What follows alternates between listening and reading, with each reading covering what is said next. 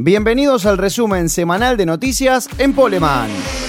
Francisco Baudo confirmó esta semana en Poleman Radio su regreso al Córdoba Pista. El piloto de las varillas, campeón 2018 de la clase 1 del Córdoba Pista, va a regresar en 2022 al certamen organizado por Apicer, debutando en la 1 competición y de la mano del Juárez competición. Capicor va por la octava fecha en el Oscar Cabalén. Este fin de semana las categorías asociadas de pista cordobesa van a disputar una nueva fecha, la octava del campeonato 2021, y todas las especialidades transitarán la variante más corta, la número 4, de 2.300 metros de extensión. Tendrá televisación vía streaming como en cada competencia. Más incorporaciones para la 1 competiciones, después de lo dicho por Francisco Baudo de su regreso o su ingreso a la 1 competición en 2022, continúan conociendo futuras incorporaciones a la categoría.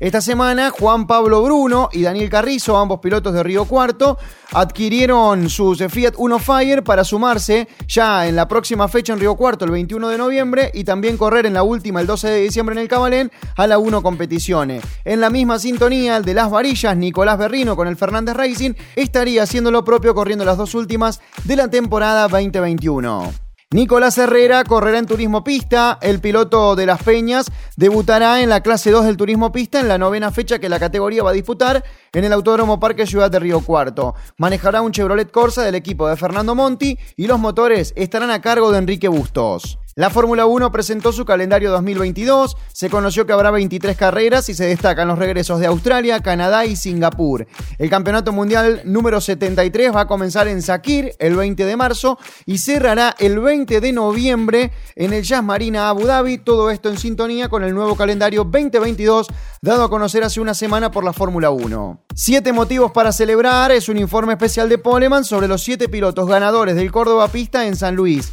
Cada una de esas victorias significaron hechos importantes para sus actualidades deportivas y las estadísticas de las categorías que integran. Vale recordar que los ganadores de la undécima fecha en San Luis por el Córdoba Pista fueron Matías Baudo en clase 1, Germán Idáñez y Andrés Calderón en la clase 2, Renzo Gutiérrez en la 1 Competiciones, Juan Pablo Baruco y Luis Cateri en el TC4000 y Gastón Forcheri en el TC Pista 4000. Carlos Gutlane celebró su primer podio. El piloto de Canals logró el tercer puesto en la octava fecha del Top Race Juniors en el Autódromo Oscar y Juan Galvez de la ciudad de Buenos Aires. Con ese resultado, Gutlane consigue por primera vez subirse al podio en la presente temporada de la categoría. Luis Gastaldi, después de su triunfo, dijo no puedo pedirle más a la vida. El piloto del Aymar Motorsport, oriundo de General Dehesa, consiguió el pasado fin de semana su primera victoria en el Top Race Series. Eso fue en el marco de la octava presentación de la categoría en el circuito de Buenos Aires. Luego de esa victoria, el piloto del Aymar Motorsport habló con Poleman y contó las sensaciones de haber ganado por primera vez. Ignacio Montenegro se suma al equipo oficial Honda de Super TC 2000.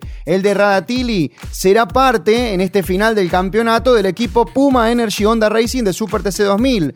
Lo hará en reemplazo de José Manuel Zapac, quien se bajó de la categoría y del equipo después de la fecha de Rosario.